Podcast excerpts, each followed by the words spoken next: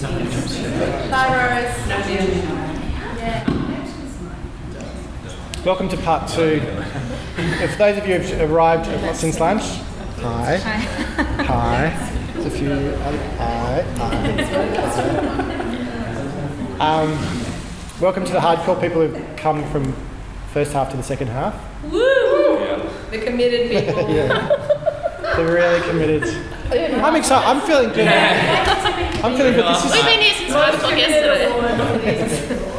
Because I, was a bit nervous about today because I just wasn't sure how it would go, and it was our first one. And Saturdays are always hard getting people out, but I'm feeling good. Yeah, true. So thanks everyone. So I'm going to talk a little bit. So if you heard the first talk, the first talk was about Sunday service.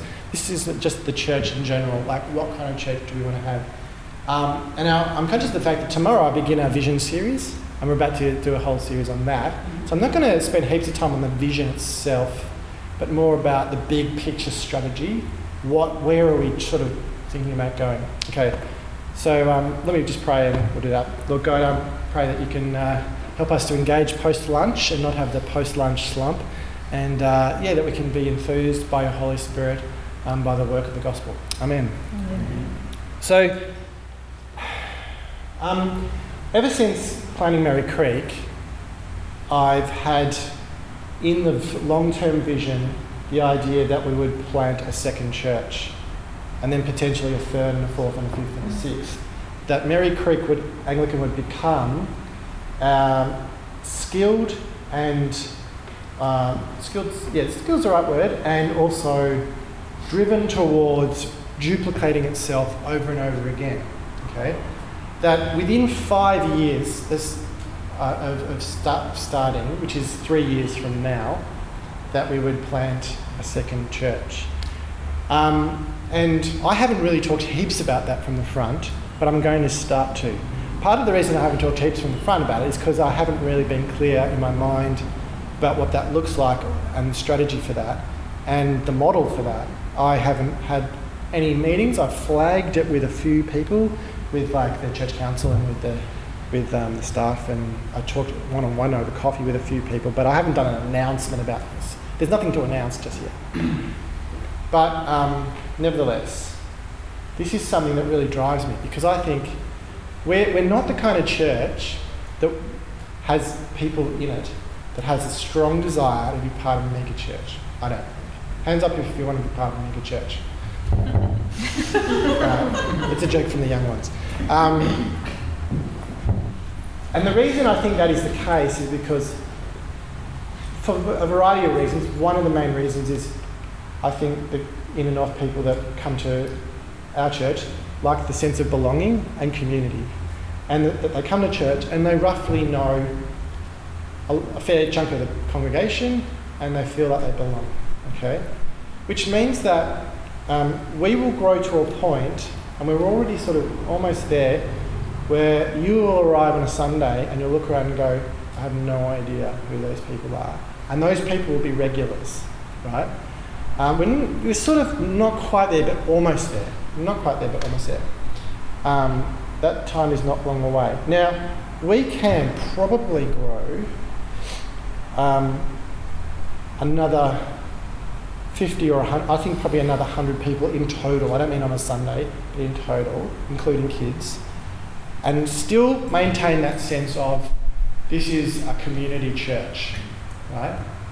But at, once we get to like a total, so at the moment there's about, a, I think there's 160 on our books. If we grow to 260 on our books, at that point the congregation will feel big. Now it's not as big as other churches.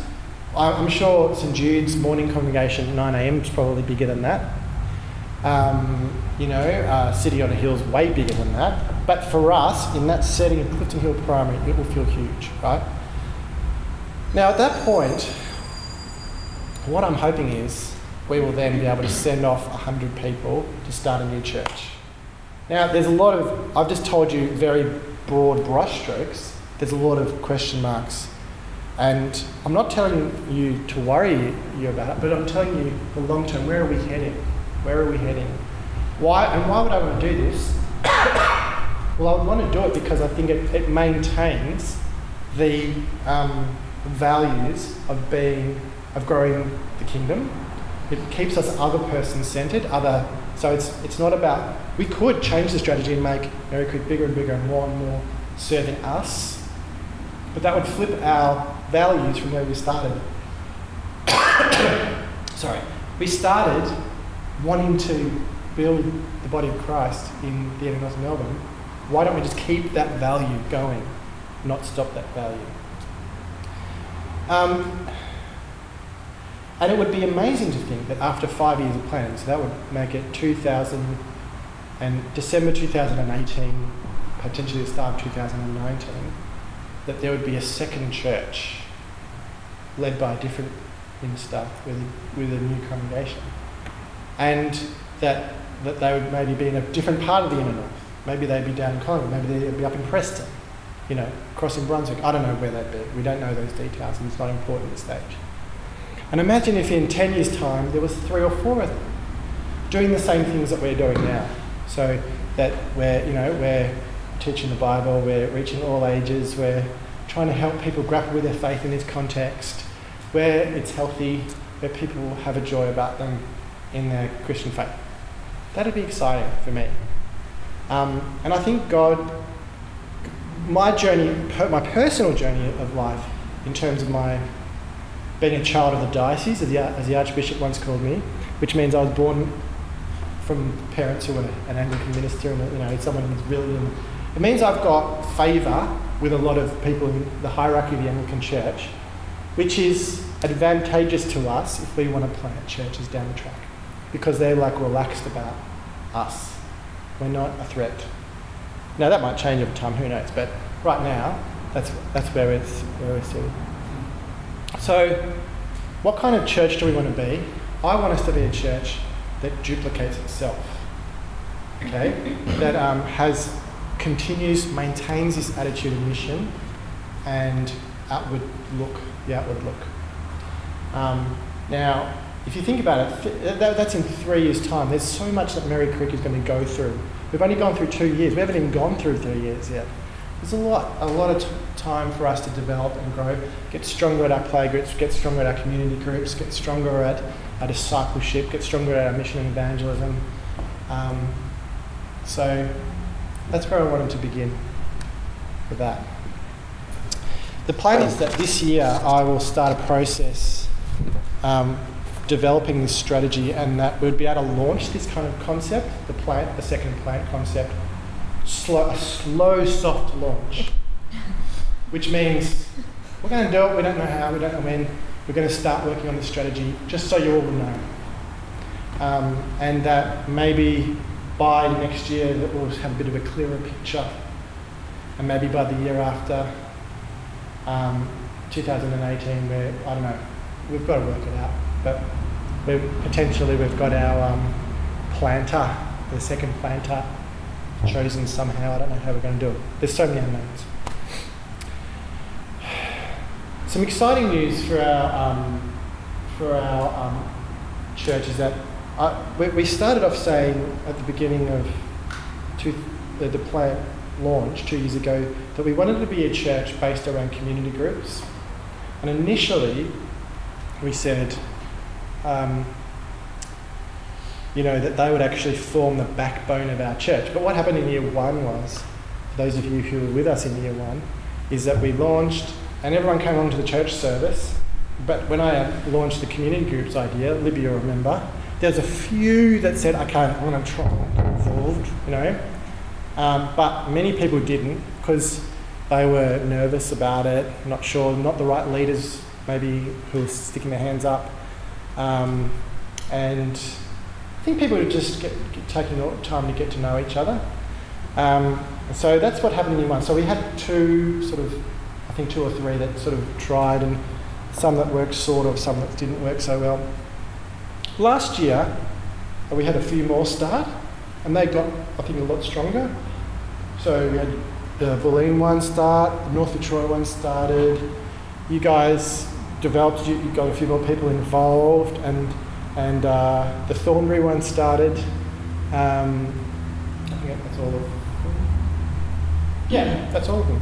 Um, and that was a much better, you know, step in the right direction in, in, in terms of there were people committed to each other, meeting regularly, opening the Bible, praying, inviting people along. What's happened over the summer is that I've had an exciting thing happen where a bunch of people have come to me saying, and I even just had one before, a new, a new person, saying, I'd love to lead a community, community group, right? So over the summer I had about six people say that to me, which is amazing. And so um, what that means is we're looking at potentially having for this year seven community groups. All right, and then even potentially it could be an eight, maybe by halfway through the year. But it's hard to predict how these things go. Um, that's mind blowing to me to have seven or eight community groups going, and there's still a lot of people who are not in groups, you know, and maybe can't for their life stage or whatever. But we know that uh, one of the struggles has been for parents with young kids is um, it's just too hard to get out at night, you know, um, and so we've tried some different strategies to try and help those people. Um, and um, so, like we had the mums teaching out, the dads teaching out. There's a men's um, accountability group, um, there are people meeting in the play groups. Uh, lots of, you know, there's probably about 15 mums, would it be, across the two play groups? Maybe, yeah. Yeah, and so that's, so there are things happening amongst that, those networks.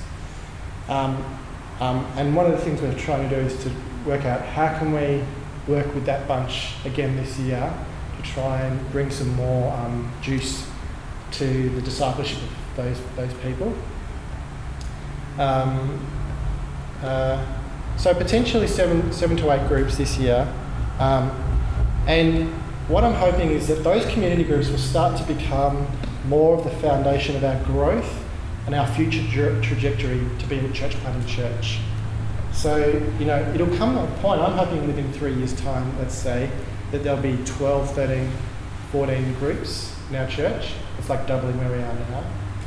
And um, when we go to plant the next church, we just draw a line around five groups, bang, and say, if you're willing, you know, maybe they'll have a little democratic process within internally, primary. And then um, we say, you five or six groups become the new church. So you don't actually have to, it's not like you're leaving with your friends, you're going with your friends, you know. Um, anyway, that's, that's, that's one of the things I've been thinking through as a concept. Um, we last year, if you were in community groups, um, we you might have been part of. Hands up if you were in a community group last year. Okay, cool. So you you will have um, probably seen um, us try and do uh, a kind of a small series on what I called the through lines or the new identity in Christ through lines. Some, some of you might have done that. And this year, one of the things I'm going to try and do is to make that more integrated into our church life in terms of our discipleship. So, in the community groups, on the Sunday service, um, even through the kids' ministry, somehow we're going to try and make this work is to communicate these five values of the through lines. And I just want to just read them through to you now.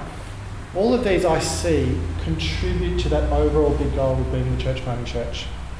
So the, the through line idea comes from um, the education world. It's the idea that you can have concepts that go through um, school from prep to year 12 and that at every level you can hear these concepts. So here's the five identity through lines that help us be a church planting church. First of all, it was death to life. So it's the idea that um, we, we want all people in our church, in their discipleship, to realise the identity that they were dead in their sins and now they're now alive in Christ, and to feel that in their gut.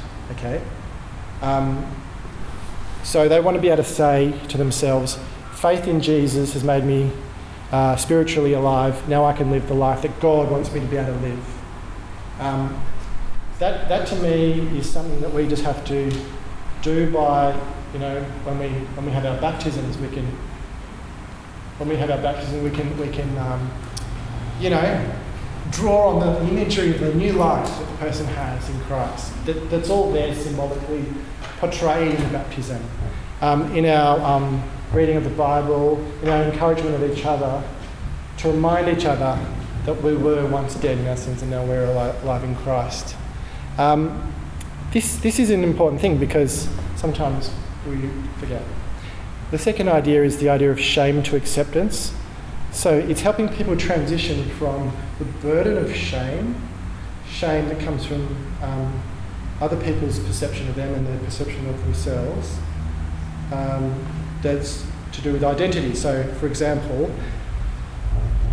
once, this is kind of using the voice of the person who's understood this. I was my own worst judge. I used to fear being exposed as unimpressive, unsuccessful, and unimportant. I even sometimes felt small, dirty, wronged, and unwanted, not good enough. But I don't need to feel this shame anymore. I don't need to numb my psychological pain or blame others for my hurts because I know deep inside that God approves of me and loves me as his child. Can you see the, the shift there? Shame to acceptance. And that's a huge identity shift there. And you can be a Christian and have that acceptance in reality, but not know that acceptance. So that's, that's one of the through lines I want us to be promoting. The next idea is um, self to others. Um, so, self to others is, again, this is very much tied in with this big goal of being a church planting church, right?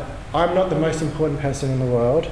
Rather, I know that I am part of a bigger story with others and God in that story. And um, when I sacrificially and humbly love and serve others and God, when I die to myself, I truly find life. Now, if you say to a church that's never done a church plant but experienced a church plant before, we want to plant another church, the first instinct is self instinct. Oh, I'm going to lose my friends. It's all going to be a disaster. It's going to be really painful, you know.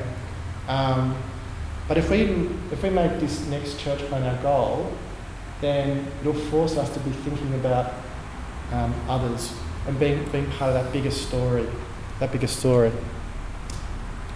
Um, Philippians 2 says, Do nothing out of selfish ambition or vain conceit, rather, in humility, value others above yourself, not looking to your own interests, but each of you to the interests of others. And then closely tied with that is the fourth uh, through line idea of consumer to mission. So, um, the world is not a marketplace to provide me with the best possible life. Rather, I want to reorient my life towards serving others, discover the redemptive kingdom of God purpose for my vocation. So, in other words, discover how my work, no matter what the work is, contributes to God's um, kingdom building and share my possessions with others. Right? Um, 2 Corinthians 5 For Christ's love compels us, because we are convinced that one died for all, and therefore all died, and he died for all, that those who live should no longer live for themselves, but for him who died for them and was raised again. Consumer to mission. So now I, I think actually quite a lot of people at Merri Creek have a mission heart. I don't get a sense of consumerism, but it's, uh, it's like, the, it's like the, the, the dog pouncing at the door kind of image to borrow from Cain and Abel. You know, it's that sort of, it's, it's there, it can creep into a congregation at any time. We can bring it from our other church experiences, maybe that we grew up in, that we want a church that fits me and my family, or me and my life stage, or whatever.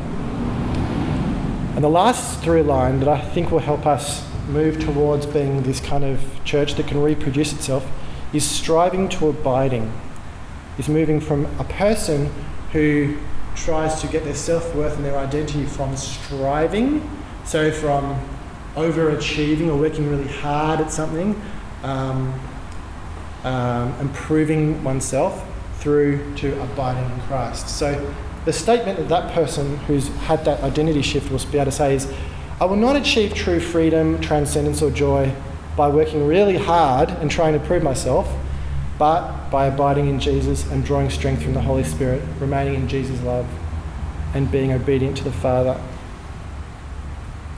I am the vine and you are the branches. If you remain in me and I in you, you'll bear much fruit. Apart from me, you can do nothing.